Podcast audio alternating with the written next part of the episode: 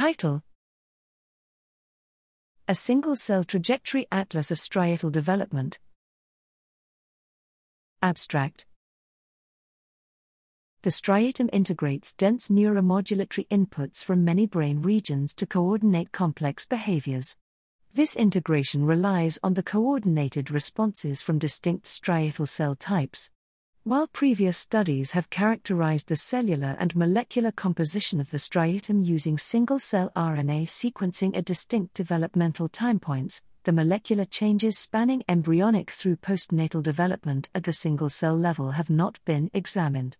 Here, we combine published mouse striatal single cell datasets from both embryonic and postnatal time points to analyze the developmental trajectory patterns and transcription factor regulatory networks within striatal cell types.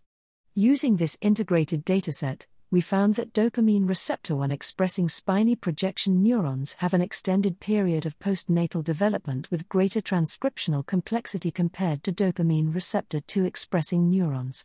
Moreover, we found the transcription factor, FOXP1, exerts indirect changes to oligodendrocytes.